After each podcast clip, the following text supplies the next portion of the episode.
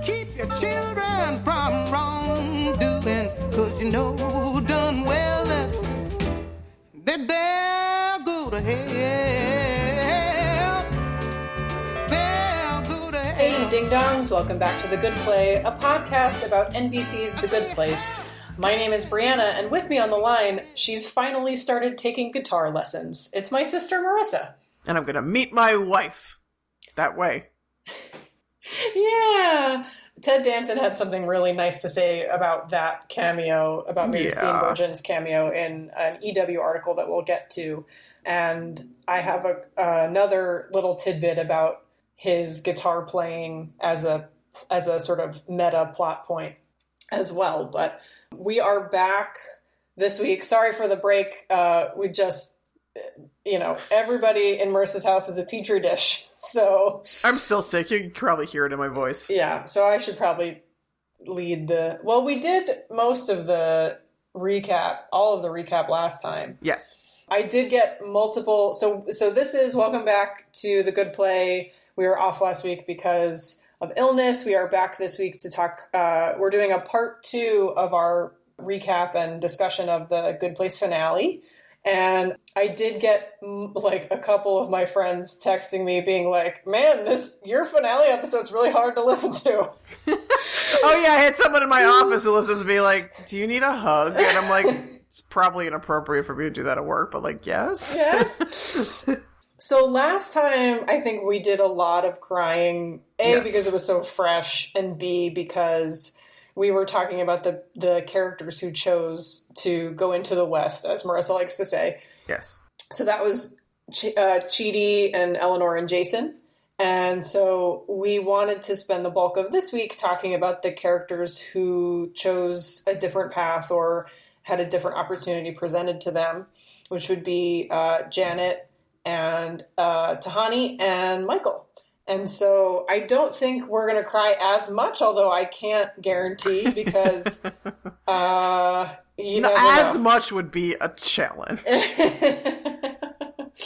Before we get into it, uh, little housekeeping up top.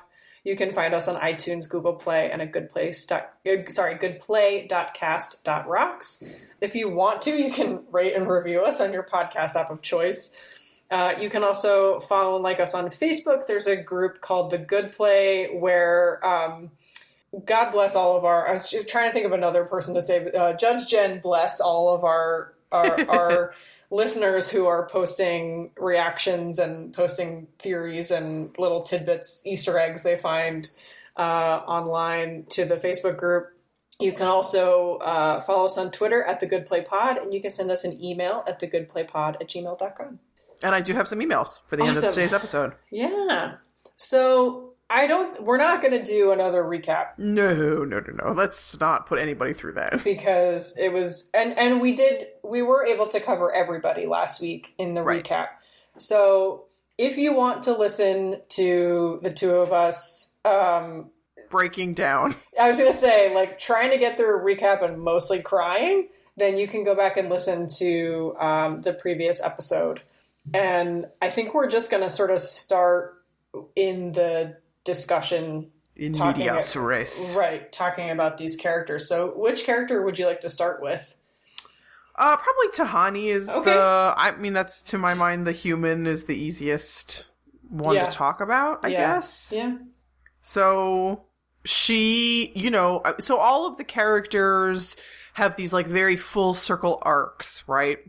And so Tahani's full circle arc is that she goes from this lifetime of sort of pretending to be in service of others while really trying to, you know, toot her own horn to, you know, a situation where she truly is in service to others and it's not, it doesn't seem to be a situation where she goes for eight hours to the architect factory and then comes back to her like real afterlife. Do you agree with me on that? Yeah, it did sort of seem the way Eleanor was talking that like when she and and Chidi were sort of having their conversation on the bridge there, Uh-oh. that Tahani, sorry, that Tahani is effectively gone from their sphere. Like they can visit her because as we see Eleanor visit later on to um, to bring Mindy. As I neither live nor breathe. Right, but it does, given that reaction, like it does seem like they haven't seen each other in a really long time. Right. So I think that she, by sort of adopting the non human job, she's almost adopted the non human, like, I don't want to say life because it's not a life, but, but the way that they exist, which is mm-hmm. that, I mean, we have been, we have heard in sort of outtakes before that they don't have like lives outside of their work, you know, and they don't sleep, right? So I'm wondering if Tahani is now just sort of like a 24/7 like just just working. Yeah, or that, I mean, we, we hear like Vicky's going to that whatever ice cold yoga class. Yeah, I think but I think that was more for the like punchline than anything. Yeah, maybe. Or it could just be that like uh, it's almost like you are in like a live work situation, right? That if you are if you adopt this if you choose to become an architect then you also like live with the architects in their, you know, in in their neighborhood or in their quarters and it's a little bit more of a but it's certainly a shift for her like yeah it doesn't seem like she's sort of coming back to her mansion at the end of the day and throwing parties for everyone she's really dedicated No. to this And she and she was ready to walk through the door. I mean, she was finished with the afterlife as she knew it. So I really think that it's it's almost like a complete transplant for her, and that's a really interesting sort of phenomenon. yeah and it i mean we talked about this a little bit last week but it sort of sets you up for the idea that like maybe all the humans will find like their own little niche things where they can stick around together. But she is also effectively i mean so she's choosing a different path than the other cockroaches. And so she's effectively you know separating herself from them and knows that like if she were to venture back out into the neighborhood like they wouldn't be there anymore So yeah, she- that's rough. yeah, so she really is sort of not only giving herself over to this other existence, but also if she were to ever sort of venture back out, you know, she wouldn't necessarily recognize the people who were in her old neighborhood either. No, yeah, exactly. So, I mean, and I, but I do think it's a really, I, I really like what they did for her because it is fitting to me given where she started, but also given like the conversations that they had, at, uh, that she had with Eleanor uh, closer to the beginning of the season about how she really wants to be not only in service of other people but she wants to just be useful. Like she wants to her life to have practical meaning because it didn't for such a long time.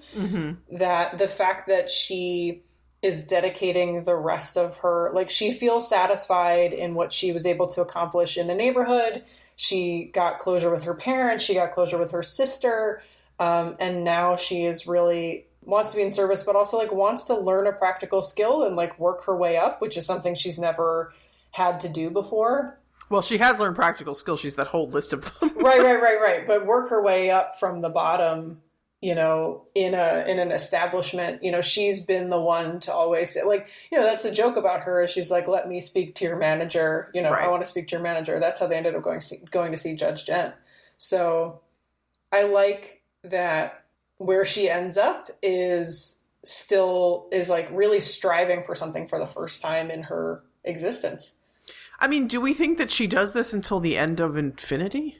I don't know. I don't know. Because I think you can probably get a lot of satisfaction out of. I mean, it is an altruistic thing in a weird way that she's doing, right? She's helping people improve. Right. And, And she's also going to be removed. So I, I think that, you know, as weird as this is going to sound to say, like, the going through the door thing has become like a cultural thing in the human afterlife. The same way that any sort of number of transitions are cultural things for us in the living world, mm-hmm. whether that's death or moving away or getting a divorce or whatever.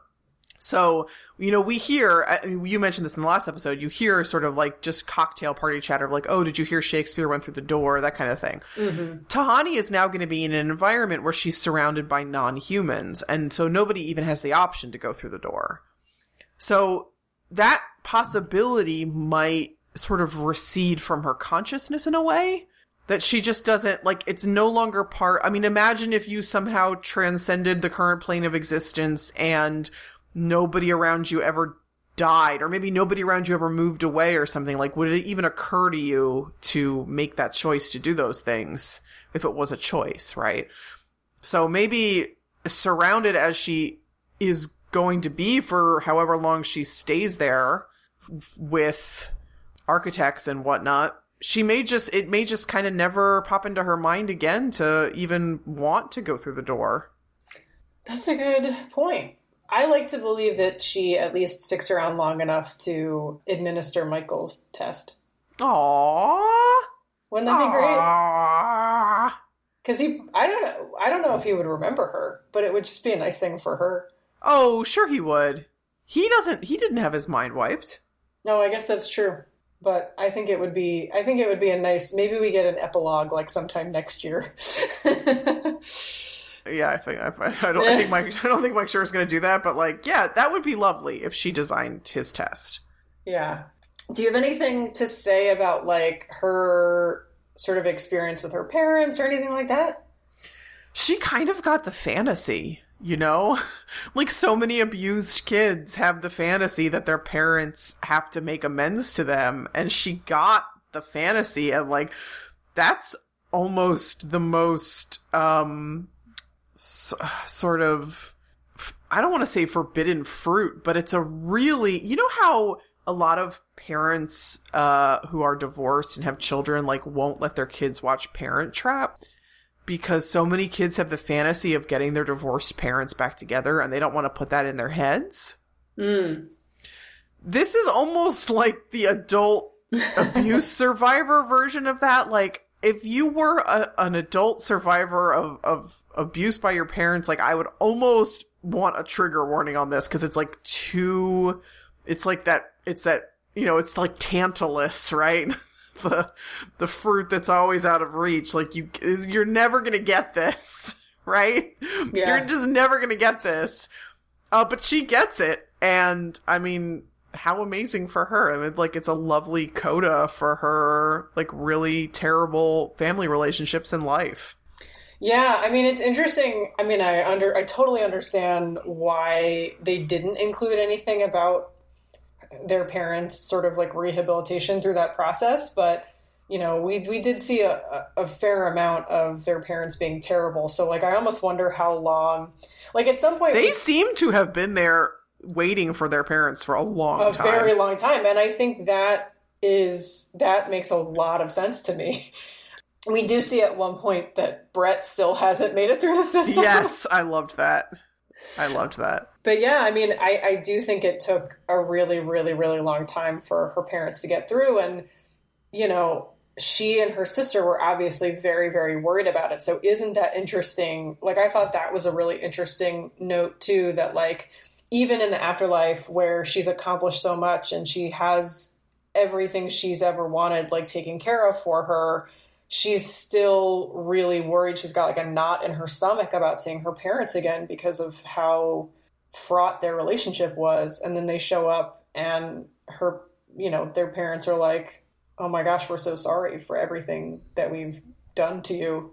And You know, it's a, it's occurring to me that like so um as as regular listeners know, you know, we're Jewish, which means that we don't understand other religions very well and we're constantly saying wrong things about them. But I'm actually going to say something about Judaism for a change, which is that Judaism has this concept of like for forgiveness when you when you I'm going to say sin even though it's not a really good translation of the of the Hebrew words in question but when you sin you can kind of sin against God so that might be like taking the Lord's name in vain or something but you could also sin against people and and the notion in Judaism is that God can't forgive you for a sin that you've committed against a person right so if I uh, put a whoopee cushion on Brianna's chair, which how have I never done that? That's really it's really a lost opportunity. And you've done other You know, things hey, you put those toothpicks in your carpet that one time. That was ugh, that was that, that was not an act of aggression that was just a horrible accident So let's say that you're Brianna and you put toothpicks in your carpet and you injure your big sister's feet. That like Not based Bri- on true events. that Brianna can't ask God to forgive her for having done that to her poor older sister's feet. That she has to has to ask her older sister for forgiveness. Who for clearly that has thing. still not forgiven me for So that. I'm not sure you ever asked. So like so but here's my point that Tahani's parents have in a sense by going through this rehabilitation program have in a sense almost made amends to and now I know there's no this is a godless universe but like have made their amends to God but they haven't actually made their amends to their children and the sins that they committed were sins against their children, right? I mean, to the rest of the world, they were successful philanthropists. You know, they didn't, Right. they didn't obviously commit sins against people who were not their children. The people who needed to have those amends made to them were their own kids. And so it's really interesting to think about this this system that they've set up where you are like purifying somebody's soul, you are teaching them the lessons of what they did wrong, but it does nothing for their actual victims. So, and I'm not saying that it's a bad system for that. What I'm saying is the trauma that Tahani and her sister went through is not at all lessened by their parents having gone through this system. So, of course, when their parents make it through, you know, for the sisters, it's like a whole nother process of learning to trust and forgive them. And that's something that, you know, can't be magicked away. Right. And we had a lot of, that's a really good point. And we had a lot of questions about how the simulations work when they involve other people. Because when we saw Tahani's version of it when she was the guinea pig in that one episode recently, mm-hmm. we had a lot of questions about, like, well, how does that work? Because she's in the simulation, she knows her parents are dead. She has a different relationship with her sister now than she did when she first arrived, like when she first died. And so pitting her against her sister after she's reconciled with her sister in real life doesn't really have the same effect, but her parents are there, but she knows her parents are already dead. So we did have a lot of questions about the mechanics of that because I do wonder like did her parents go through simulations where they had to earn their simulated daughter's forgiveness? I'm almost sure that that's what would be their tests, right? Is to That's treat, really interesting. is to like treat their simulated daughters in a way that is loving and respectful and you know not pitting them against each other and not making Tahani feel terrible about herself but to your point because you are right that like they didn't treat everybody terribly they just treated their kids terribly as far as we know. as far as we ever got to see. Now, I'm sure that they weren't like the nicest people to the wait staff, um, just given what I've seen of them. But, or, but like, I, I would be really interested to know like what the mechanics are of like, are they going through their simulated tests with their simulated daughters? And so, do they come out of that experience like Feeling like they have made amends when they actually haven't. Right. And that is sort of an interesting, like, we get to see a really lovely montage of the four of them having a lot of family time together.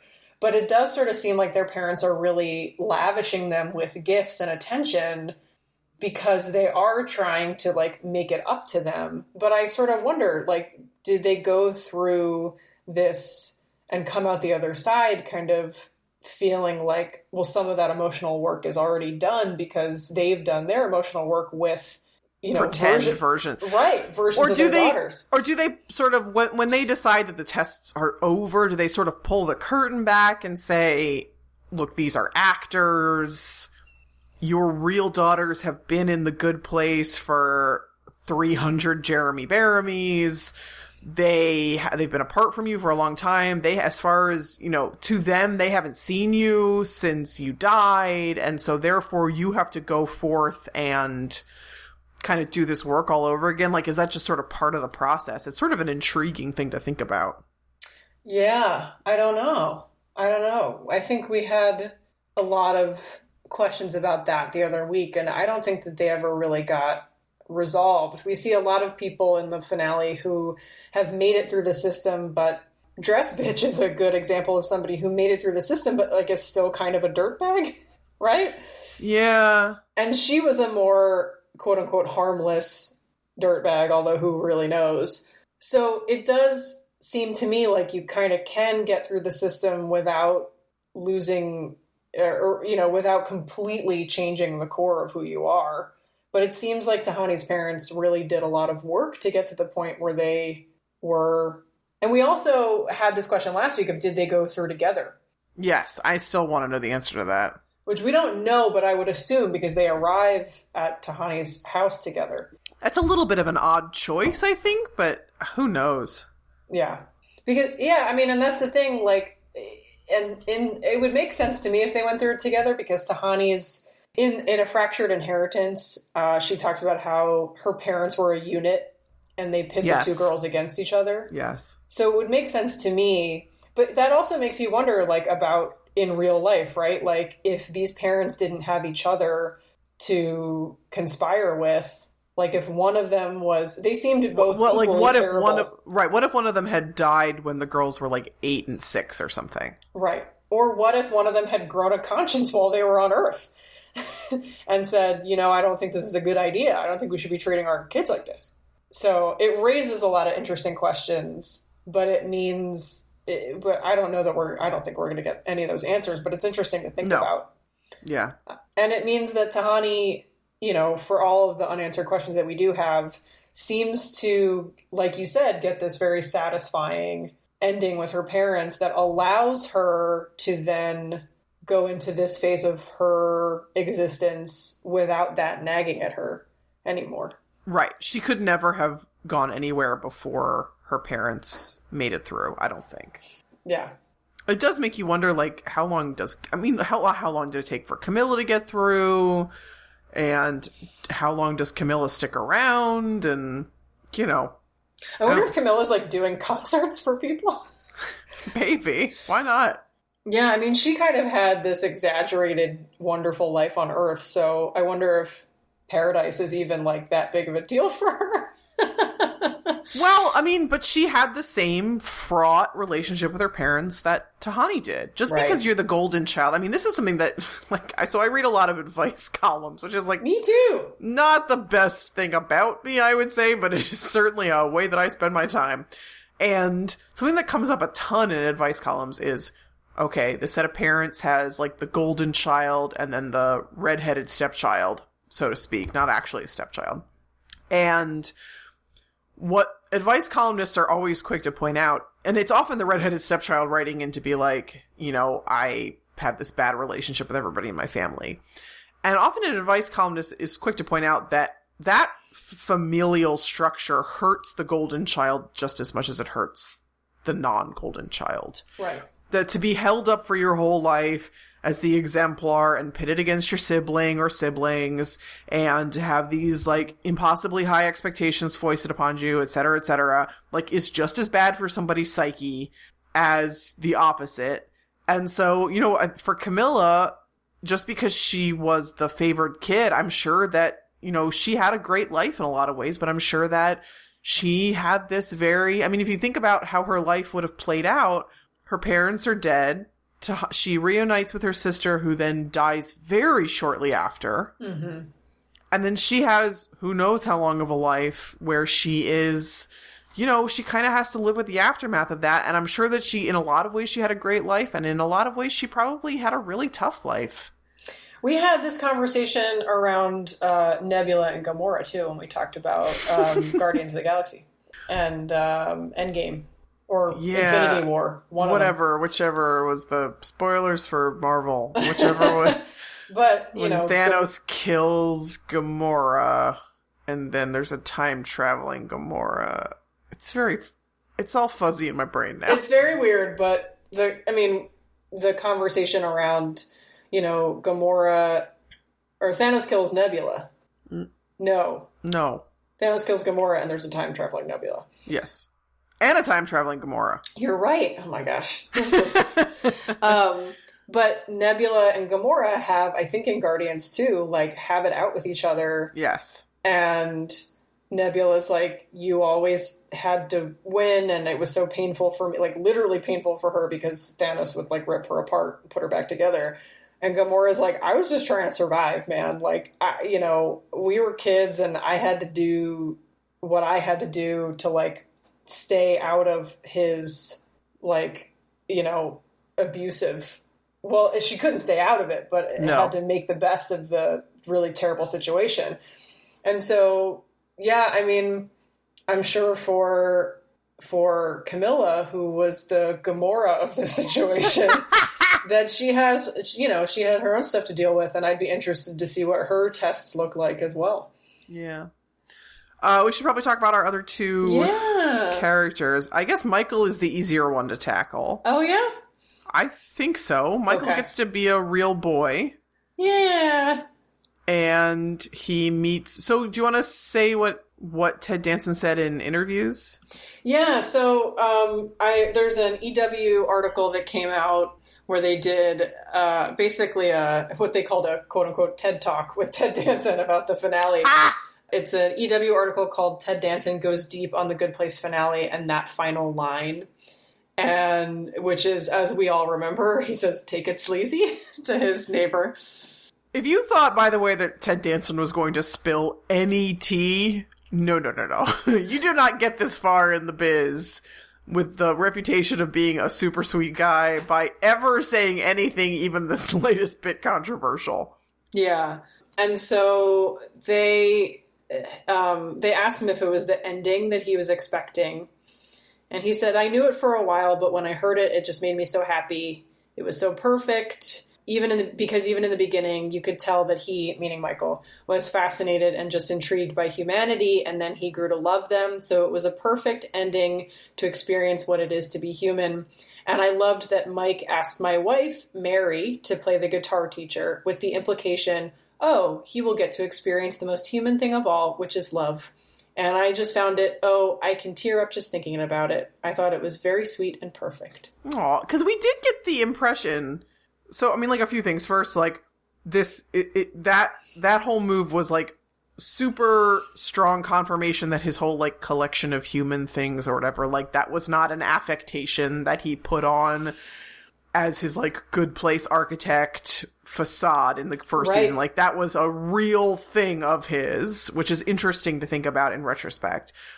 Secondly, like it's true that as an architect, like, or, you know, a demon or whatever you want to say, he had no interest in any sort of, like, physicality or whatever. Do you know what I mean? Oh yeah, yeah, yeah, yeah, yeah, yeah, yeah, yeah. He like could not have been less interested in like love and relationships and I think that maybe is it possible that like all demons are no, they're not all asexual, right? But certainly Michael the character of the demon was an asexual character. Yes. And that's, you know, there are people who are asexual and that is great if that is what you are. But it's interesting to see him be turned into a human and for him to get what I would argue is sort of the more normative kind of thing, which is, okay, actually, you know, now he becomes a sexual being and a romantic. I mean, so he was, he was not only asexual, he was aromantic, right? Um, he was cool with other people having romances, but yeah, there was, No, he but, like- never had a love interest. Right, but but but you know, an aromantic person just is, is cool with other people doing that. Is Right, just, right, right, right. just not for themselves. So he becomes a human, and instead of being asexual and aromantic, he is now a sexual and romantic person. We assume. I mean, that's what Ted Danson is saying, and I think you know maybe the romantic angle of this is more important than the sexual angle of this. Maybe. So, and again, like if you are a romantic, like God love you, Godspeed. But it is like a dimension of human relationship that is can be like fruitful and lovely and interesting.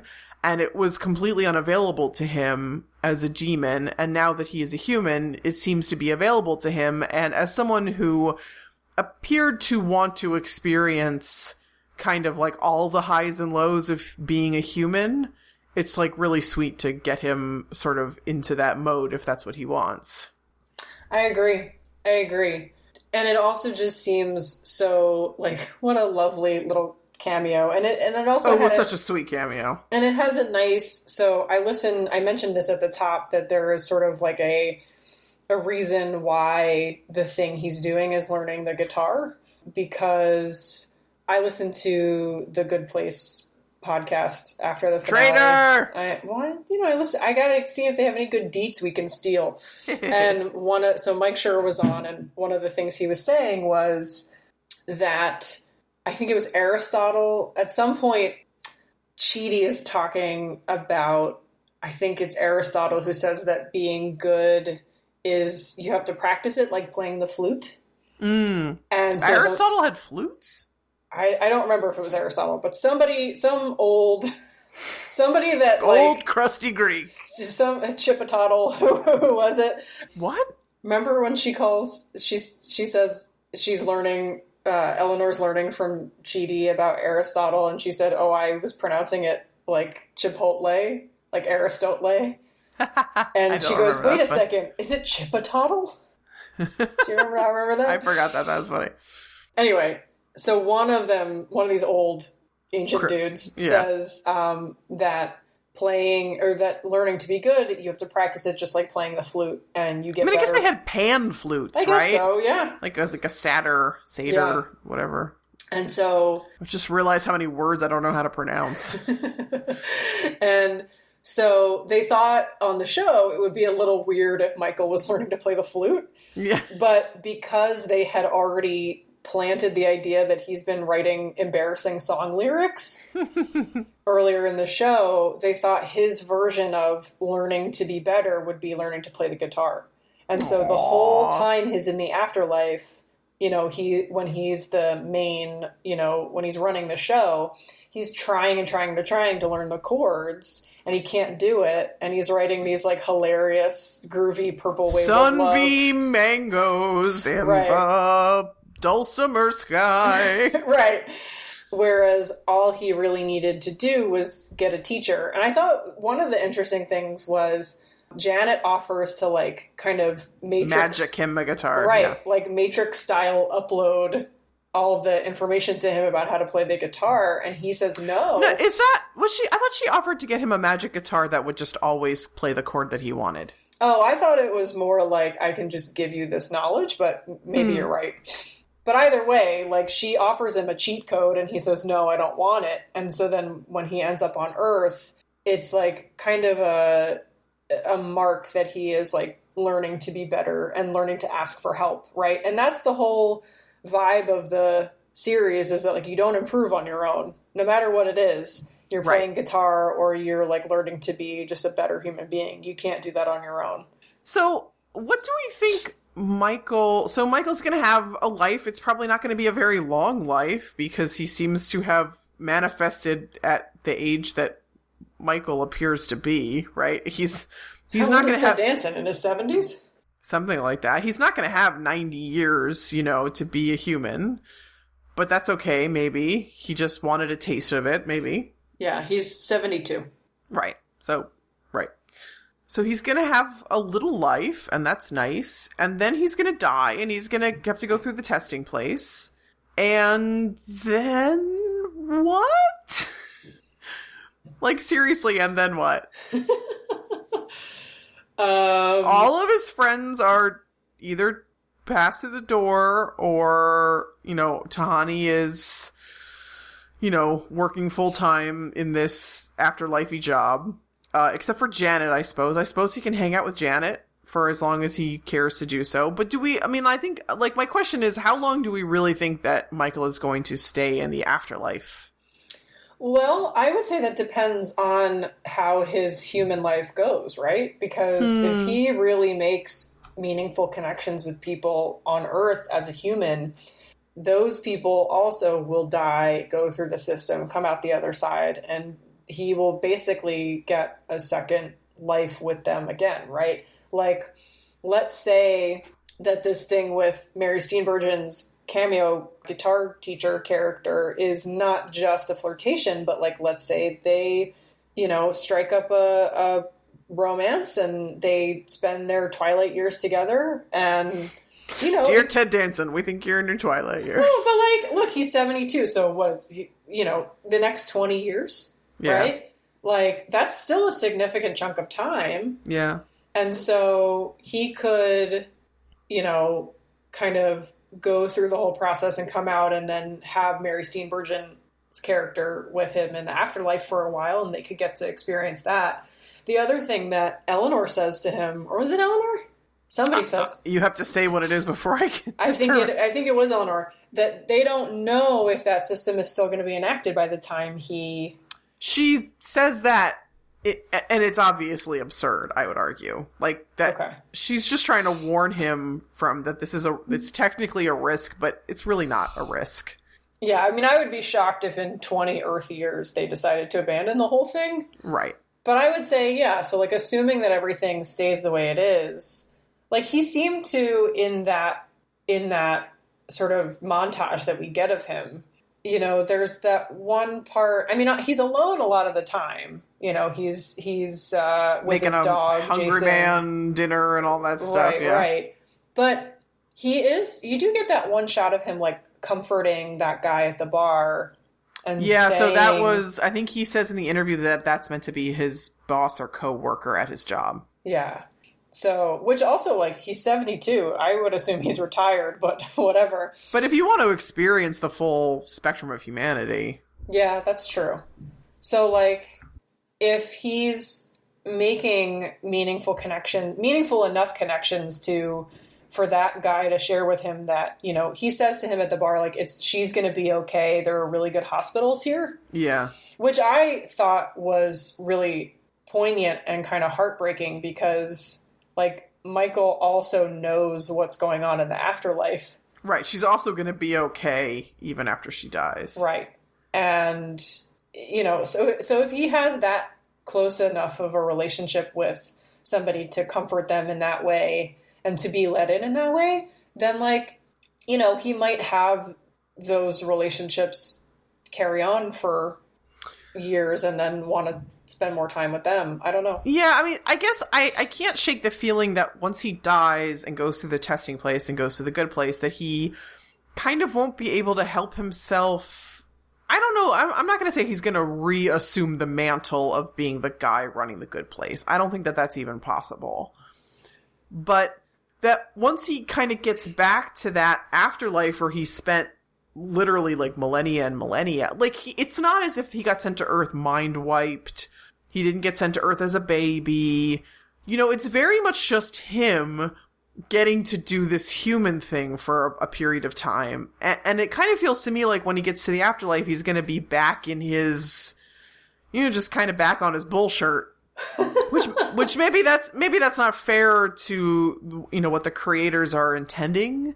But it's really hard. I mean, it's like, uh, it's like undercover boss or something, right? It's like, you, you get you go back to the place you came from and he's still going to you know he's going to get to the afterlife and he's going to know everything already you know what i mean like there's not going to be that like wide-eyed discovery phase of like oh my goodness anything i want i can i can do i can see anybody who's ever li-. like it's just like uh, yeah like i spent all of human existence here like I know all the tips and tricks, all the ins and outs. I know where all the bodies are buried, so to speak.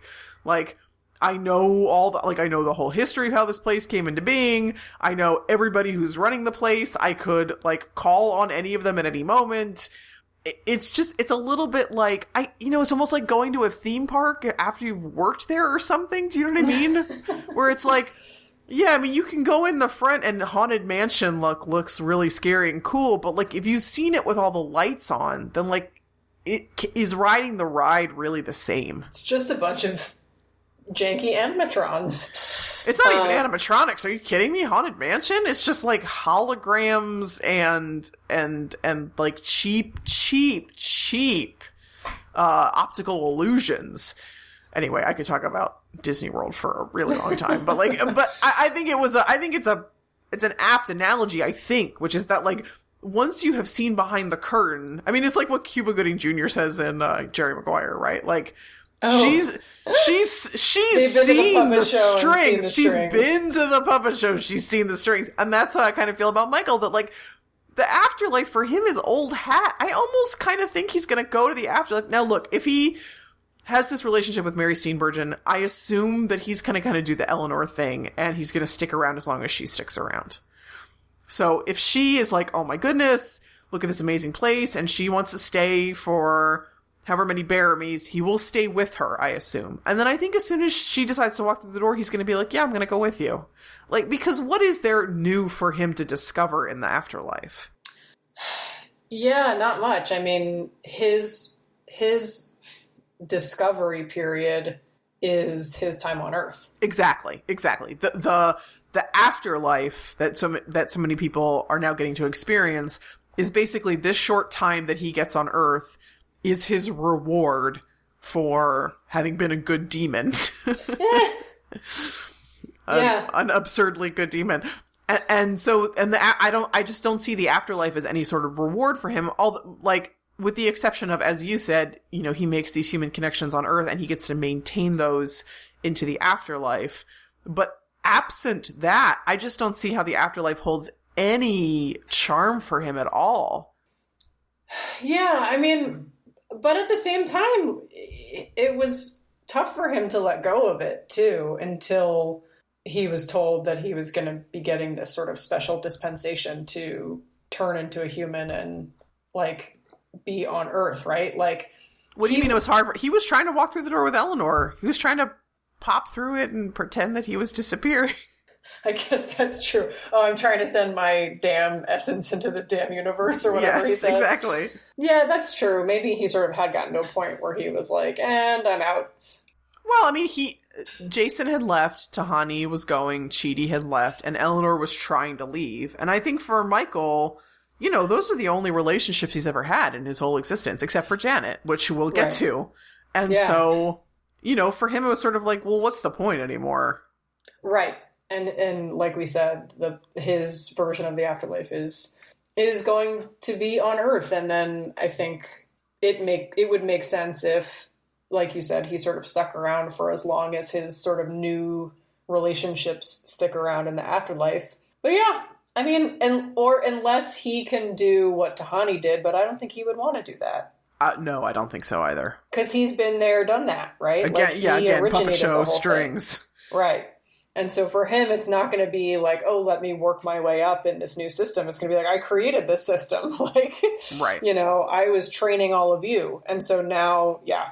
I also think there's a very real phenomenon of when there's like an extremely intense experience that only a very small number of people go through, that like those people are bonded in a way that nobody can ever kind of take their place. Right. Uh, and this is certainly a theme in some literature, but like the idea that Michael could just kind of hang around and make friends with new, like, architects or something is just like, no, man, like, you weren't there. You didn't go through. I mean, think of all the things they went through.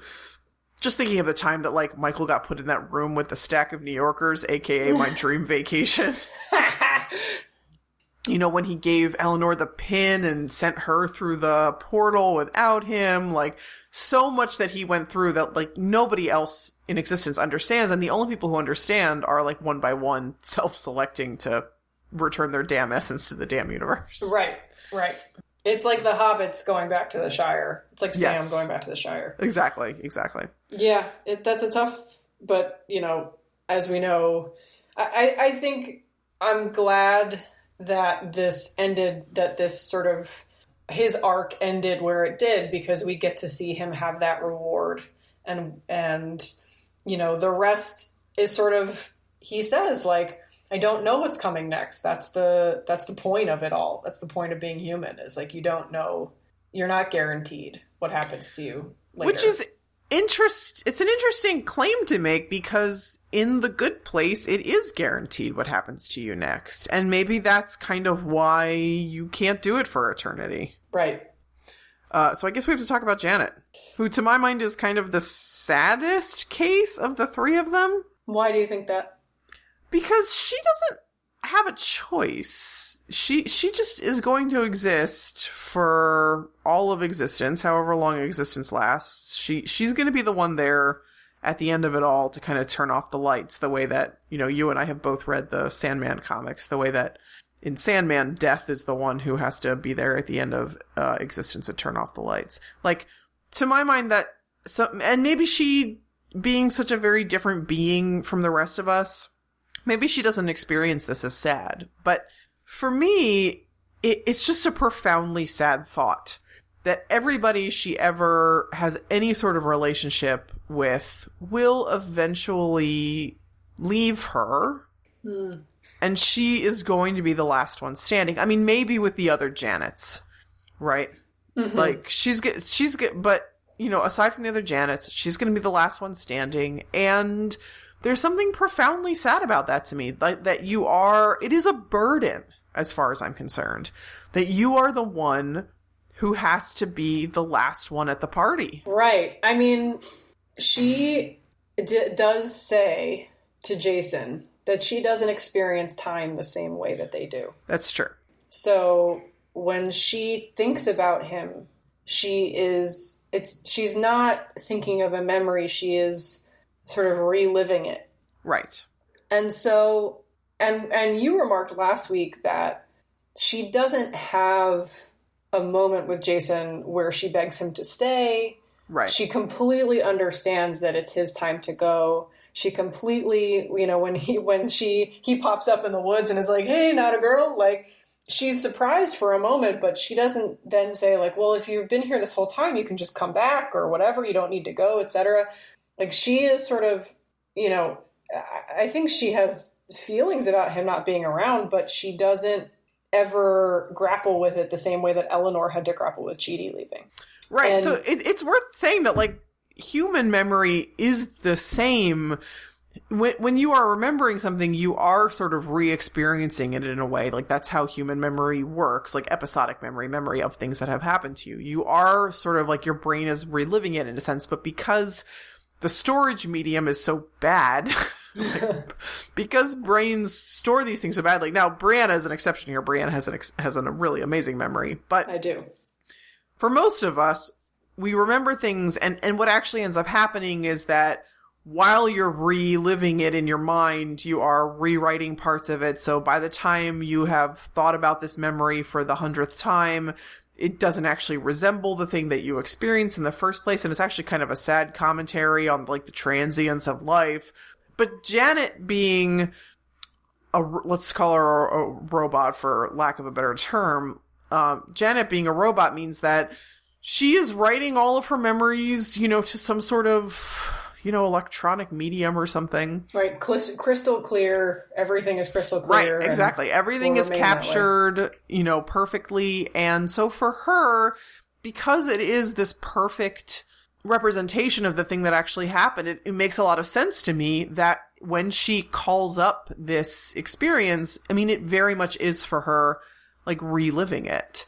And our, it would be the same way for us if we had that level of recall. And there are some people who do. I mean, they're very, they're very rare, but Well, and oftentimes it's something that we try to like we if in certain circumstances have to train ourselves out of. Like if you're thinking about yes, like anxiety. Yeah. right anxiety, or if you're looking at it through like a trauma lens. Yes. like trauma is your body's or like your body's response to uh, something terrible happening is like you can't you you have to seriously work on being able to remember the incident without reliving it because your body will start to react as if the threat is like in the room with you and it's Yes. happening again. Right. And so for a lot of people, it is you train yourself out of completely reliving something. And that is also a very human experience. Like nothing, you know, Janet doesn't experience the same threats or whatever that I mean, she was a human or she was not a I don't was she a human when they were no, on she Earth? was not. She was not. She- but she just didn't have her powers. Right. Uh, oh, right. So Janet doesn't experience sort of. She doesn't have also that human experience of. She experiences some human things, like she's she goes through kind of heartbreak when she loses Jason, but she never fully understands it. and she's always coming to like the more human side of things, the more human side of her own feelings as she reboots and reboots. Like it's it's all a novel experience to her, and you know she doesn't. Ex- she also doesn't express any desire to be human. I think that's a, a what separates in in one sense, like what separates her from Michael is that like Michael really wants to be like humans. He he is sort of you know in that one episode kind of ashamed of his demon form, and he doesn't want his friends to see him like that. And Janet is very much like I'm not a girl. I am not a human being. I'm also not a robot. Like she, she, she never reckons with her her identity the way that Michael does because I don't, you know, she doesn't feel ashamed about it. She doesn't really have anything she has to sort of feel bad about. I think Michael has a lot that he learns to feel bad about. I But- will just say one thing though, unless you sorry, did you want to No, finish no. up? Um No. even having perfect recall, even you know the not uh, even allegedly not experiencing time the way that we do, there is still a difference between my time with this person is over and I will never see them again and the opposite. Like there is still even if you could perfectly remember somebody that you had lost and call up a memory of that person and relive it at any time, you know, with no loss of fidelity and you could feel like you were back in that moment, like in some sense, you know, that, that wears a little thin, I think, because there is still, now, look, Jason was not the most intellectual guy. so I don't know how much they had in the way of deep conversation. But Certainly he was that, certainly very warm with her. yeah, he was. Uh, You know, maybe it felt like all the warmth that she needed was he had given to her. But like, certainly when I think about, um, you know, what would I miss? So let's say that I could have a perfect recall, uh, relive every moment I'd had with somebody, but they were lost to me.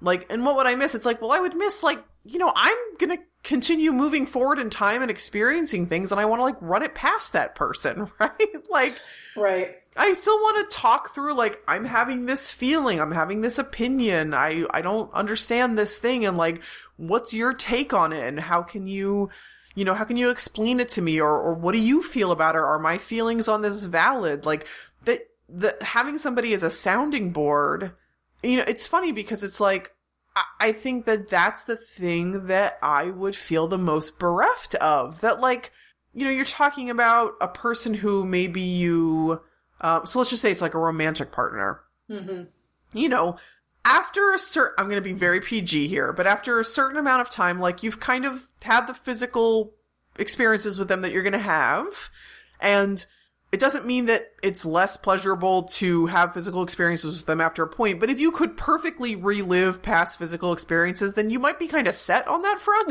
I would argue. Uh, and, you no know, all the comment t- on that. What'd you say? I said no comment on that. yeah, okay. and like, okay, you held hands with them. Okay, you you were looking up at the night sky. Okay, you went to Paris, right? But again, those are things like, okay, you go to Paris, you can if you could relive that perfectly, then okay, fine. But like the human uh, the mind to mind connection that you have with another another human being like that you can't replicate that and like what does it matter if you and I talked about this Marvel movie? I need to talk to you about a different Marvel movie. Like the fact that I can relive the conver and I can literally relive the conversation I've had with you about some Marvel movies because we've recorded them and put them on the internet and I have done this, right? yes. But just because I can relive the conversation I had with you about freaking Infinity War, what if they come out with Multi-Finity War next year and you've gone into the West and it's like, well, who am I going to talk about that with? Like, that's the thing that like, Janet says I don't experience. And that's why for me, it's so hard to watch her kind of be the one who gets left behind because she had all these experiences with these people and they're gonna all be gone at some point and and so for her if she ever wants to have the conversation of like wow it's really hard for me to watch the world ending because i remember when we were all together and this really traumatic thing happened and we thought it was going to be over but then we pulled it out but now look at this and like there's nobody for her to have that conversation with and it's like I don't think that I don't think the fact that she can relive her experiences like softens that blow at all. Yeah. Yeah. And it does remind me of oh man. I mean, but in a way like that is a very human experience because you know, we all have people who we don't have access to anymore uh, whether it's because they've passed away or because we're estranged or any number of things. And and so you become kind of like the guardian of those memories too right? Like Mhm.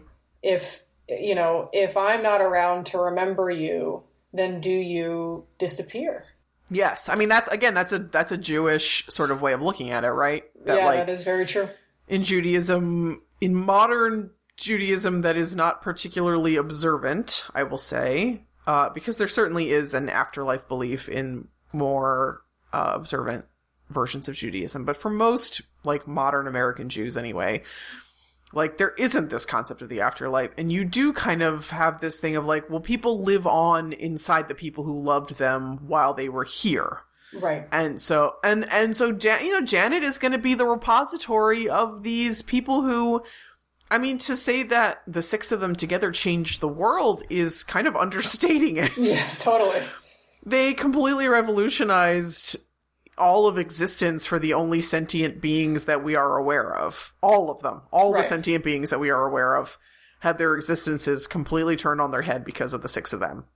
And like, yeah, I mean, as, as, as time marches forward, our Janet is the only one who really kind of is the repository for that. And that just really bums me out. Yeah, I can totally see that. And interestingly, like she doesn't have she doesn't worry about Jason or she's very calm about Jason, but when she has to say goodbye to Michael, she Oh, starts yeah. freaking out. Yeah. I mean, that was really hard to watch. That was really really hard to watch of you know, she walks him to the door and then she starts kind of doing the Jewish mother thing of like, you know, remember to you have to make a doctor's appointment because you have blood now. And, Yes. like all these things of like, don't do this and be careful of that. And oh my gosh, you know, she's never had to worry about him in this way. And, you know, that is probably her most like human moment, I think, of realizing what it is to like have somebody in your life that you care about and you're really invested in how things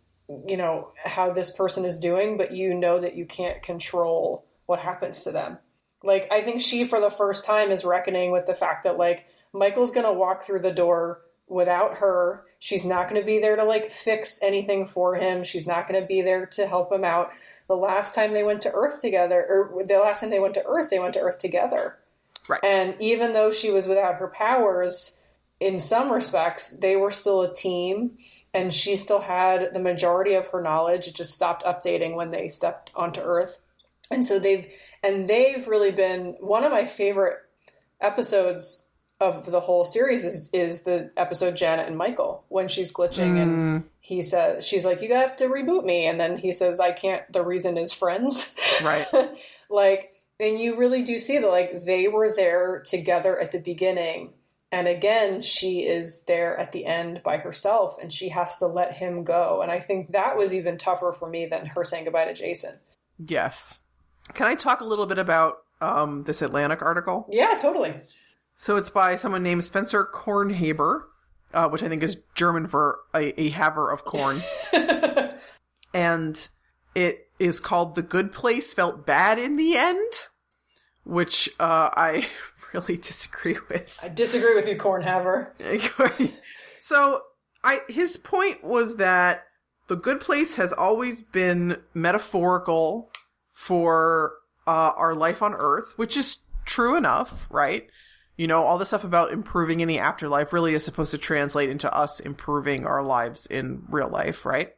But he says that uh, the fact that all this that this door exists and that all of our characters choose to go through the door, almost all of our characters choose to go through the door, you know, basically is making a case for suicide.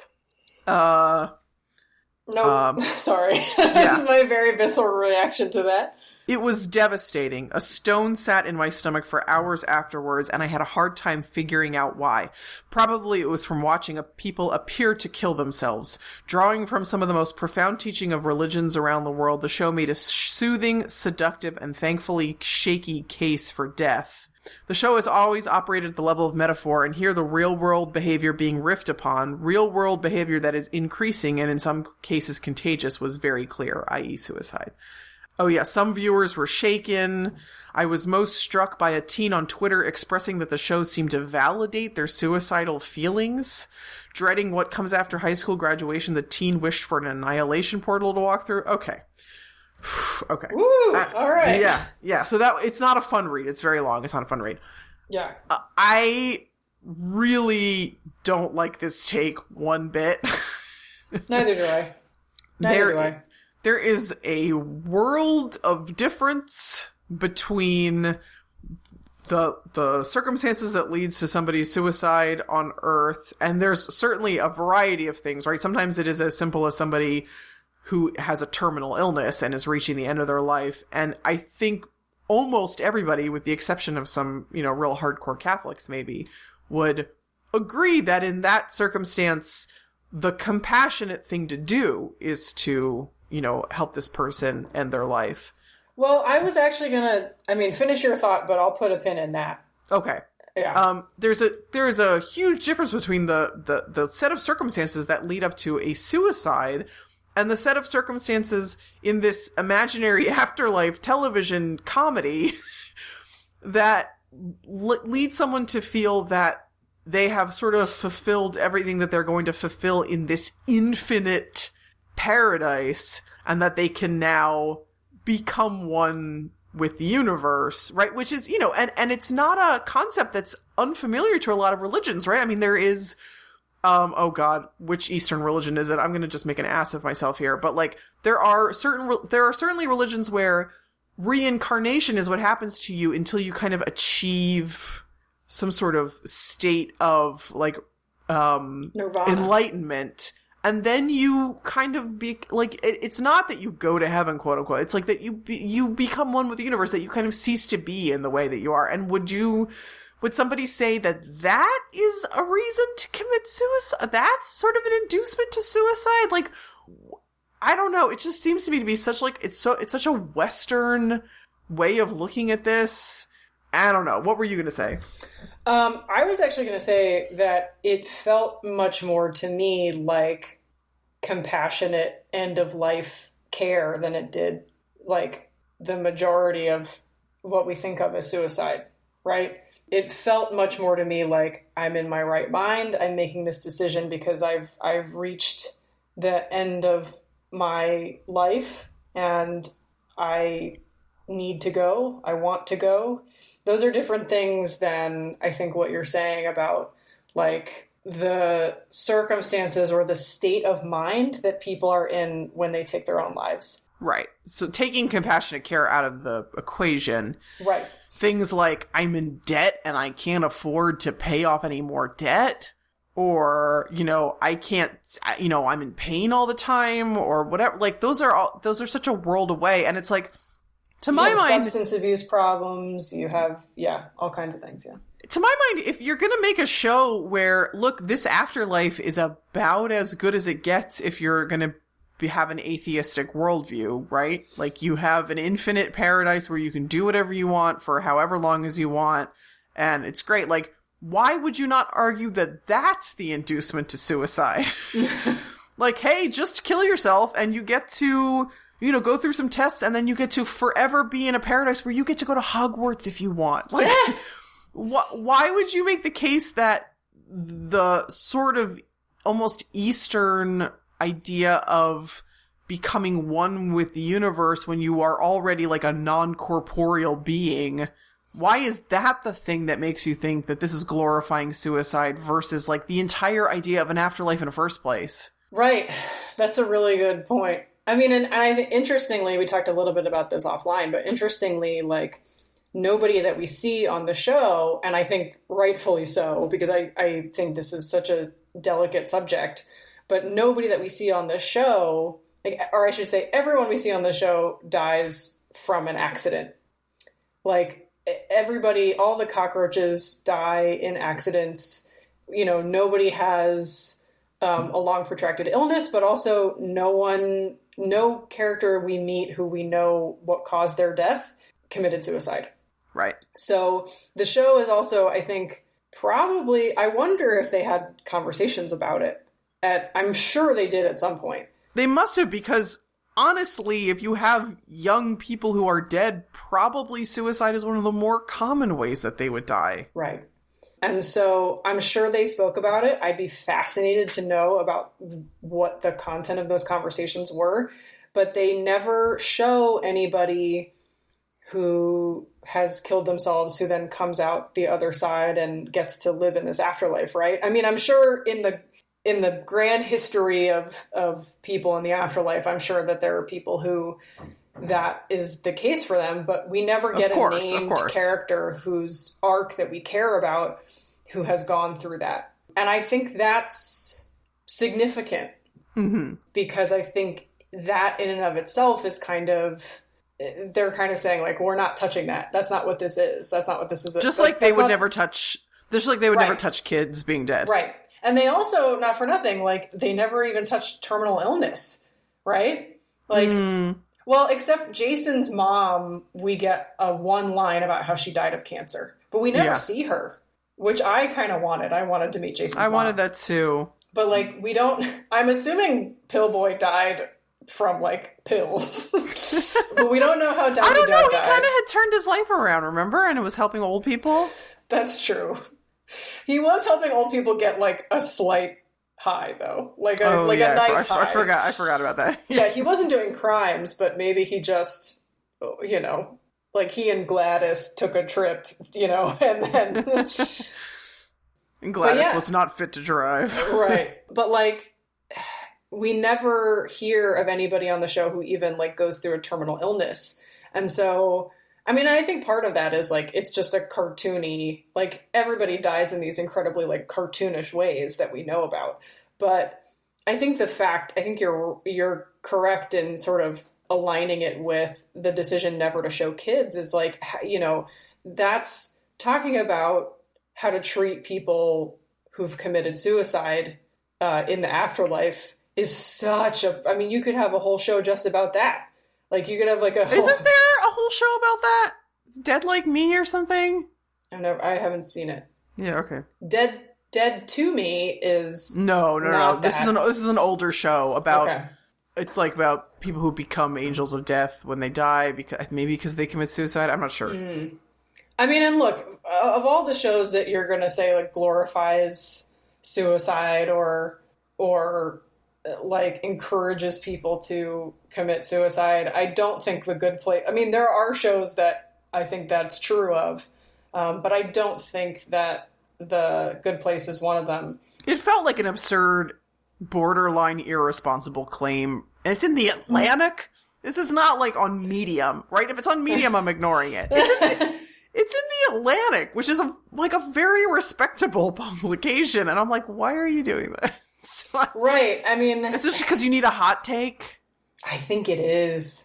And look, uh, like this is not to uh, trivialize anybody who has suicidal thoughts, but I think if you if you're taking the word of like a teenager on Twitter just being like, "I wish I had a door to walk through so I didn't have to take my finals," like that's a a different kind of I don't know, that feels different to me. Yeah, I mean, I didn't like follow. I don't know if he linked that tweet. I didn't follow Yeah. it if he did, but yeah, certainly I can totally see somebody being flip about that and not saying that, not meaning it in a real way. Right. I mean, yeah. And I think I, I do want to say, and I guess we should put we should have put like a trigger warning at the beginning of this piece of the conversation. But I, I do want to say that I have had experiences. I have lost someone very dear to me to suicide, and so that, that's not something I, I take lightly. And Marissa has, by extension, also because you you knew this person too. Right. And so this is not a topic that we don't know anything about or that we take lightly or anything like that. And it is something that, you know, I was really, as I was watching this whole show, but at specifically the last few episodes, I was really thinking about that person.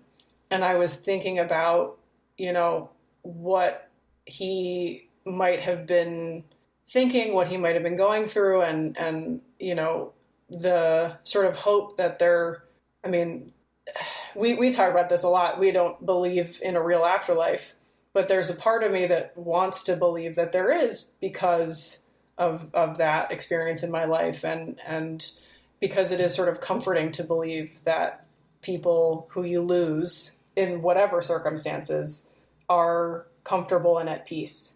And so I do I don't you know, we've been through the survivor's end of, of that ordeal and as someone who's been through that, I don't look at this show and think, oh, it's glorifying suicide at all.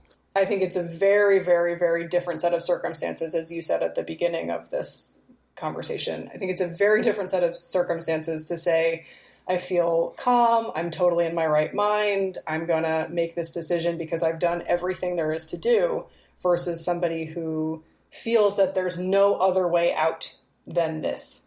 Right. And I- also, I like think- se- secrecy is a major part usually of people. So again, we're we're leaving compassionate care sort of out of the equation.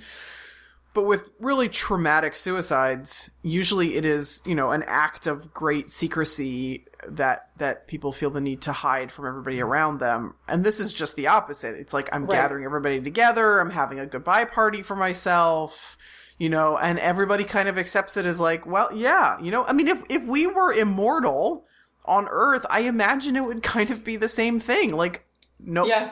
probably people are not going to necessarily want to live forever. And when, it, when they felt it was their time to go, they would kind of have a party about it. And it wouldn't be this sort of thing where you're mentally ill and you're hiding it, uh, you know, and you're trying to keep everybody around you from figuring out what you're trying to do. It's just the opposite. Yeah, and I also I, I do think that, that that's a really good like point to make is that you know we also don't I, I don't think this author is really taking into consideration the fact that like we don't know what eternity feels like. No, Like, that's the humans thing will that never keeps ever know that. coming up right so i mean people who believe in an afterlife would disagree with you about that but even even cult, even religions that believe in an afterlife do not believe that our exact selves get transposed into that afterlife with no uh modifications the way that the show has proposed Right. so like I, I think you and I have said this over and over again that like we are are like our little minds are not equipped to handle eternity. like we just can't fathom it. And so everybody who's going, you know, this this writer is certainly one of a small chorus of people kind of being vocally pissed off about the fact that this door sort of scatters your flakes of soul into the ether and like how could you ever get bored?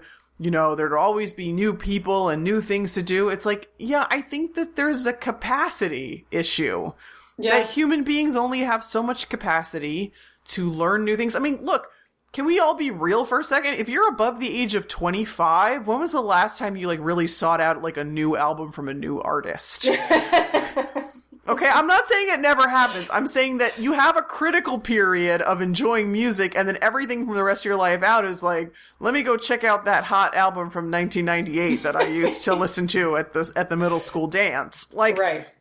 The human mind does not have the ability to like infinitely expand and, and like it would also be kind of upsetting to be in that afterlife for however many hundreds of Jeremy Bearimys and then be like because they don't have perfect recall they are just human and to be like oh I forget like I had a whole life on earth that I have largely forgotten I had a whole Yeah, that's in- true. I had a whole initial act, maybe the first hundred Jeremy Bearimys. I did a bunch of stuff that I, I forget what I've done now. Like, that's not, and you don't have the people around you to remind you. Like, Brianna is my reminder. I also I have a very dear friend, a ver one of my oldest friends named Jessica, who is like my uh, my secondary reminder, like things I did when I was a kid, and it's like it's not great to forget things that you've done as a kid. Uh, it's a little bit unmooring, and can just can you imagine being co- sort of adrift in this world where you don't really have any there's no ties to a place because there are no real places and you're just kind of free floating in this universe. And how could you ever really remember the things that you did hundreds and hundreds of Jeremy Bearimys ago? Like the human mind can't handle it. I think that i think you know Mike Schur is ultimately correct that like assuming an afterlife where you are unchanged when you go into it like you can't be there forever. It just doesn't work. Yeah, and I, I do think that there is like the sort of the point of the show, or one of the points of the show, and the point of Michael learning what it is to be human, and the point of sort of bringing all of those pieces together into the finale is to say that like you know the point of adding the door was so that it would give your afterlife some measure of meaning because like marissa's saying if you don't have if you just are endlessly in this cycle then like we saw what happens they just sort of become mindless zombies who are peeing themselves even though uh, they don't but, need the- to but this critic, but this critic who wrote this piece would argue that that's an absurd thing to have happened, and I'm saying it's not absurd. Oh, no no you know no. what I mean? Like, a- and I think reasonable people can disagree on this, but for critics to say that it's just out and out absurd that anyone would ever get bored of Infinite Paradise is like, I think you're giving the human mind way too much credit. now, if you excuse me, I have to go listen to Savage Garden.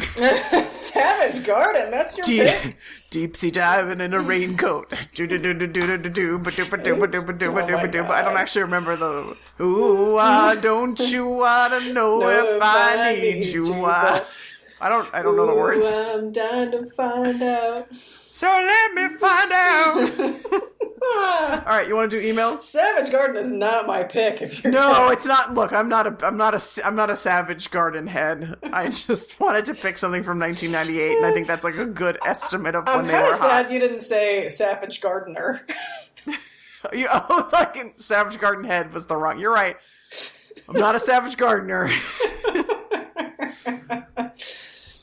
Savage Gardener sounds like it'd be like a Henry James novel. Anyway, let's get to the emails. a what's that? There is a the something Gardener is Patient Gardener. like a thriller. Yeah.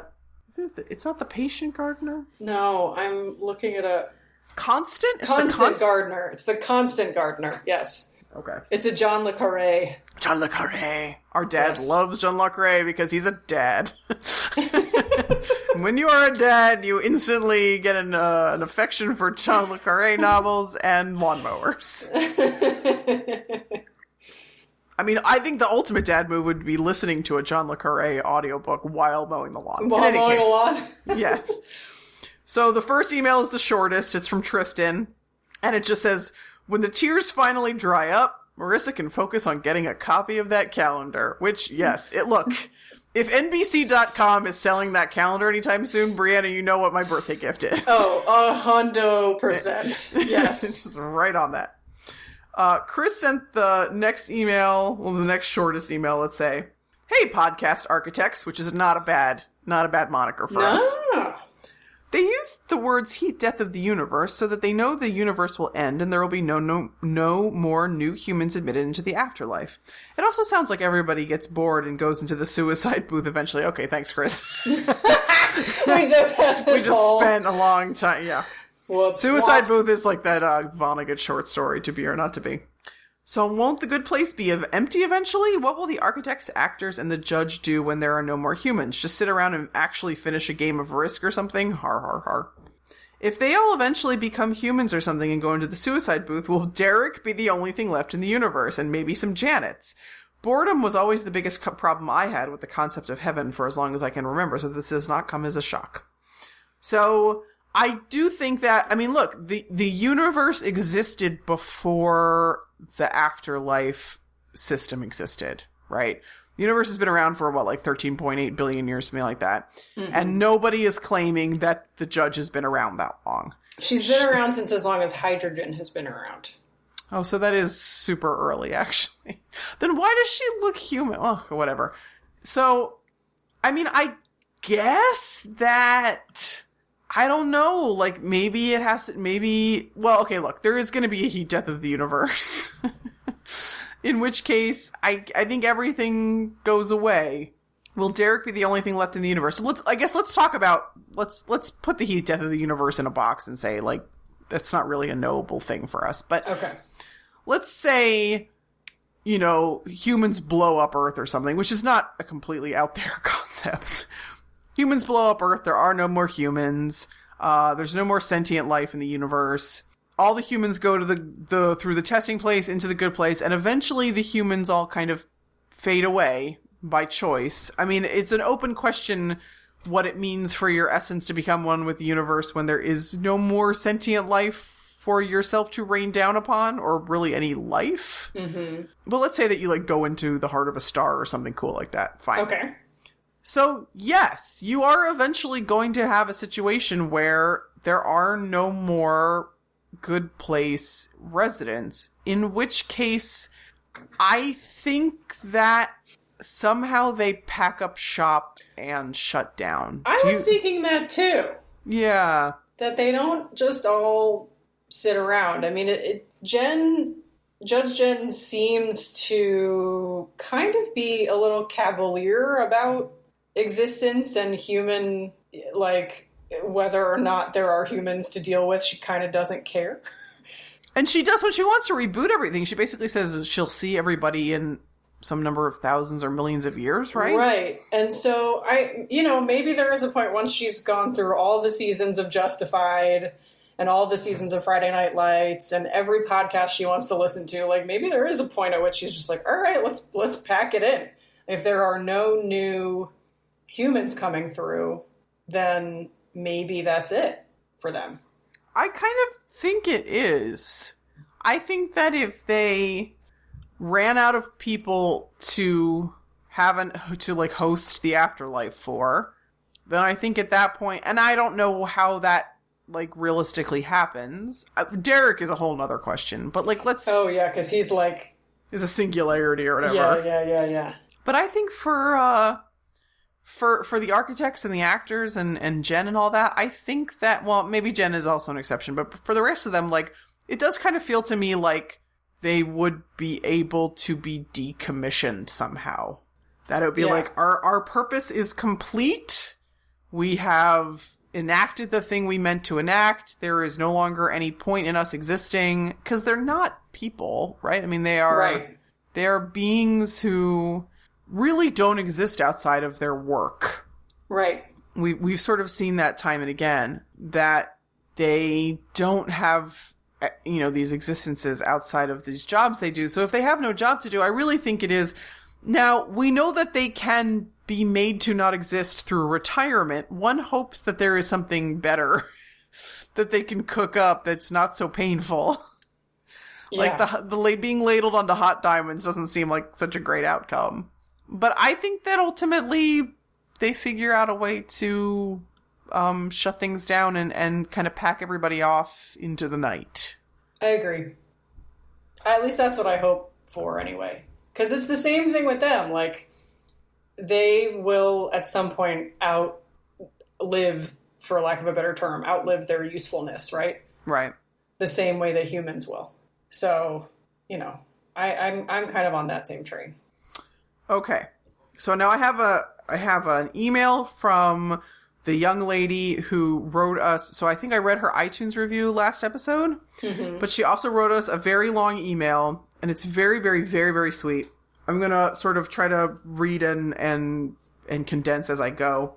She's been listening to the podcast almost since the beginning, which is crazy to me. Wow. Yeah. At, at this point, the official podcast didn't exist, so I found you guys first and almost immediately fell in love. Aww. Aw. I feel like I'm having a conversation with old friends, even though we've never met, which is like so great. Uh, I, think I have. I'm sure you have podcasts for whom this is the case, right? Where you're Yes. like, if I could just meet this person in real life, like I know that we would be BFFs. Yes. yes. And then you're like, I probably shouldn't just like show up at their office, though, right? like that would be a that would be a creeper move. We would not be friends after that. I I, I honestly, if you ask me, like, who would you want to be stuck on a desert island with? The answer is Chris Hayes because I feel like so. Let, let's say that there's like some time, like okay, you're gonna be stuck on a desert island with them for like two weeks or something, right? Like I can't, I'm diabetic. I can't live on a desert island for, you know, indefinitely. Um, but let's say I have two weeks worth of insulin and we're stuck on a desert island for two weeks. Like, I feel like I could make him be my friend and that would be the outcome I would want. Like, I would want us to be like texting for the rest of our lives. Like, hey, oh my god, did you see this thing with Roger Stone? Like, OMG. And I would get front row seats to his cool, cool show. Uh, and so the fact that people might feel that way about us, I just, I love that. That's very cute. Oh. With some semblance of dignity, I beg you to keep recording episodes after the show's after the show ends, even if it's just once a month or whenever you go see a new movie or something. Your Marvel episodes are some of my favorites. I just like to hear Marissa shout about things not making sense and Brianna and Brianna cackle in response. just like what just happened. yes. And thank you for putting into words exactly what I felt about Rise of Skywalker beat for beat. Uh, crying loudly over Chelinor is the most relatable. Thank you. Yes. Did a lot of sobbing. Um, she has some suggestions for stuff we can do in the future. Uh, Death Becomes Her, which I admit I've always wanted to see. I've seen it, but I You saw it have? a very long time ago. I used to be on cable when we were little, but like I never actually got to see it. I just saw bits and pieces, and I've always wanted to actually sit through it. And it does have the Queen Meryl Streep in it. And is, isn't Goldie Hawn in it too? I think so. Lots of grand dames of Hollywood. I also think it would be an interesting study to watch old episodes of Twilight Zone and compare them with the corresponding new episodes. Uh, I, I get very creeped out by that stuff. I have a very low creep factor. Anything like even a little bit creepy, I just, I like, I not, I'm not good with it. Like, I can't, real talk guys, I get creeped out by the end of Monty Python and the, and the Holy Grail. I know it's not logical. I can't explain it, but the fact that they're like existing in this medieval universe and then all of a sudden there's modern day cops that pull up, I get creeped out by it I don't like it. So- I just am very sensitive. I don't know if Twilight Zone would work for me. But she also says, you know, like Psych, she would listen to us. Uh, Psych Oh my rewatch god, you're my podcast. girl. If, Yeah. if you want to listen to, you know, if I can just do like a, you know, psych podcast, I'd be happy to do that. But She's got a she's got an amazing fact for us about Cheers because remember when we did the Cheers episode and we made this whole thing out of Cheers is filmed in front of a live studio audience. yeah, yeah, yeah, yeah. Cam from Toy Story wants you to know. Yes. So apparently they had to add this bit in because so many people wrote in, I guess to the network, and complained about the laugh track being too loud. So this is their way of saying, no, no, no, no, no. Those are real people really laughing that hard. Our show is just that funny. That's really funny. Isn't it like, like people are, that, that to me is so amazing that people were like, turn down the laughs. I can't hear the dialogue. And they're like, uh, what do you want us to do? Uh, it's just so hilarious. Now, look, um, microphones are a thing and sound mixing and sound editing is a thing. so, um, that, like, to me, that's not really an explanation because you can just turn down the audience mix. Do you know what I mean? like, the actors all have lapel microphones that are picking up their dialogue. You can mix those higher and mix the audience lower, but like, okay, whatever. Yeah. Anyway, so that is, that's, oh, oh, I do love Carly's PS here. Um, P.S. As a Christian myself, Marissa gets things wrong about Christianity is one of my favorite bits. Which I just, I love that someone of a different faith can hear my, uh, stumbling and bumbling, but frankly, our stumbling and bumbling Oh yeah. yeah about yeah, other religions and just like accept it gracefully. We definitely had an episode where we used the term regular Jesus. Regular Jesus. I still have people who listen to the show, like from my real life, just come to me and be like, so uh, how's regular Jesus doing? I'm like, look! it made sense in the context of the dumb Netflix movie Let It Snow. yes. Oh, I did get, I got a very long text from Gandhi. Let me see if I can dig it up. Hold on. Okay. Oh, so Gandhi, who's an old friend of mine from college, uh, and we talked about his feedback on the Rise of Skywalker episode that we did. Uh, he said, "It just just heard your episode where you talk about my Star Wars comments. Sorry, you got bumped for impeachment coverage, Gandhi. That's not acceptable. Yeah. I'm afraid that's not acceptable." Some of the stuff I mentioned, like making your own lightsaber and the yellow sabers, comes from the Star Wars Clone Wars animated series. Not sure if you've seen it, but I'd recommend it. Uh, the prequel trilogy was a mess in so many ways, but the animated series is really quite the opposite. It makes sense of that era in the Star Wars universe. I've heard it's very good. Yes, I've heard that too. A lot of people, and that's an, kind of an older show, right? I mean, I think it existed about 10 years ago, if, if Yeah. my memory serves. Yeah. So, um, I mean, I just don't think I have the heart to watch it. I, like, It's I a- don't. It's a commitment because it's a television show. It's well, it's it's not even about that for me though. It's like I, I think we've probably gotten into this on some of the Star Wars episodes, maybe, but you know, we really imprinted on the original trilogy, Yeah. like really, really hardcore. When I was a kid and watching those original trilogy movies, I had backstory in my head, and the prequels kind of knocked that backstory all to bits. But I still kind of have a little bit of it sort of extant in my mind to some degree, and I really worry that watching a Clone Wars TV show would just kind of, you know, stomp on the rubble of what I had. I mean, I, it's like, so, you know, I, I loved the Harry, I know you've never read Harry Potter, but I loved the Harry Potter books, you know, and the first, I think three books came out before the first movie ever came out, and I remember going to see the movie and while it was a good experience for me seeing the movie, at the same time, I had this like very vivid imagination of the books that ki- the movie kind of killed. Because like, and this is might just be like my own like impairment here, but I can't really hold multiple versions of a fa- of like a of a fictional universe in my head at the same time. So I kind of worry if I watched Clone Wars that whatever I had left of my sort of Star Wars imaginings would just like bite the dust. It's why I only saw Solo one time. so that Hmm. I can maintain my head canon about Han Solo. Okay, so for you, and certainly like, and and and as far as Harry Potter goes, you know, they they did that whole two part play that was supposed to be a sequel to it, which is, look, I haven't seen the play. I've heard that the play has some really great sp- like visual effects, but like having read the script to the play it is a miserable, miserable experience. As someone who loved that universe, to kind of read that this is like the quote unquote official thing that like happens twenty years later or whatever. Yeah. And that's something where like I own that book and it's on my shelf. And also when my kids get old enough that they're going to read Harry Potter, I'm going to tell them don't ever pick that book up. Like cuz you you can have this whole like sort of like crystal cathedral in your head of like all these characters who have this really real sense for you of of of being alive in in in a world. And I would argue that the same is true for the good place for us.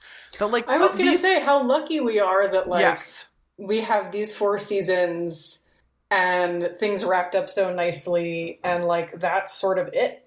Yes, and but know? and we can have headcanon about what it's like for Michael on Earth, what it's like for Michael when he comes back to the good place, and Janet and Tahani and all that. Um, but we're never Mike Schur is never gonna 10, 20 years down the line make like a two night play about how Michael, when he goes back to Earth, has a secret baby with somebody who this is like the real thing of what happens in the Harry Potter, basically. Oh, like yikes. Yes, like how Michael's gonna have a secret baby on Earth, and that baby is gonna rise up to start a new bad place or something equally stupid. Like they're they are going to respect the art to the degree that that's not gonna happen. Right. Also, there's not as much money in it as there is. Like with all the- That's true.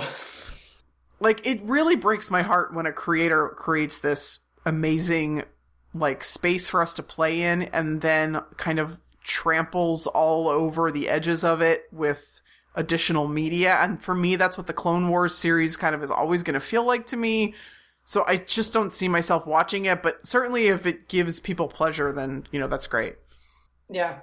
Well, and George Lucas once made the point that like Star Wars fandom is sort of generational. Like there are people who only Mhm. know or like whose whose entry point is the original trilogy, which is us and our parents. And then there are people for whom Clone Wars is not this additional thing. It is part of their entryway into Star Wars. But those Mhm. people are 10, 15 years younger than us. and so therefore worthless they're worthless people they just have a different experience. But like I know, oh gosh, he must be like a teenager now, which is kind of crazy. But I I knew a kid, you know, years ago who his first introduction to the characters of Star Wars, so not the story, but the characters of Star Wars was playing um, Star Wars Angry Birds. Oh wow! I thought you were going to say Lego Star Wars, but this is worse. Star Wars Angry Birds, and then he watched the original trilogy. I've told this story before that I convinced his stepdad that he should watch the original trilogy first. But yeah, so for some people, like their entryway is uh, Clone Wars, and now there's Star Wars Rebels, which would be like it's another animated series, but that would Right. be an entry point for other people who are younger than us and maybe a little less salty than us. yeah, we're terrible. yeah. All right, it's getting late. Yeah. Uh, we Um, have no idea. I mean, I think we're, our aim is maybe to come back in two weeks. Do you want to maybe try to do? So Brianna just watched Spider-Man: Homecoming, and I think maybe in two or three in the next in the course of two or three weeks, I can contrive to watch Spider-Man: Homecoming. So maybe we can do that next time. Sure. Yeah. Um, or we can see if we can find Death Becomes Her. That'd be Um, actually pretty great. We had also talked about doing the To All the Boys sequel because we Yes. had done that. When is that coming out? It's already out. Oh, it's out. Okay, yeah, great. yeah. It came out for Valentine's Day. Oh, okay. So maybe maybe that's what we'll do next time. So we've got a couple things sort of in the hopper, in our mental hopper, but certainly, you know, if any of y'all have any ideas, just throw them at us because we are definitely sort of adrift on a sea of sadness. We are. And because you get so easily creeped out, I'm not to um, recommend the new show that I was to recommend. What what's that? Briarpatch. It's a murder mystery on. Nope. Yeah. Nope. Nope. Nope. A nope. little sister dies and a no! big sister. No, She- no, She's no. an adult, Nope. but the older sister goes back to investigate her murder. Nope. No, not Nope. interested. Anyway. uh, you know, until next time, don't burn your hands on a microwave meal. We'll see you at some point, ding dongs. Knock, knock, knocking on heaven's door. Knock, knock, knocking on heaven's door. Knock, knock,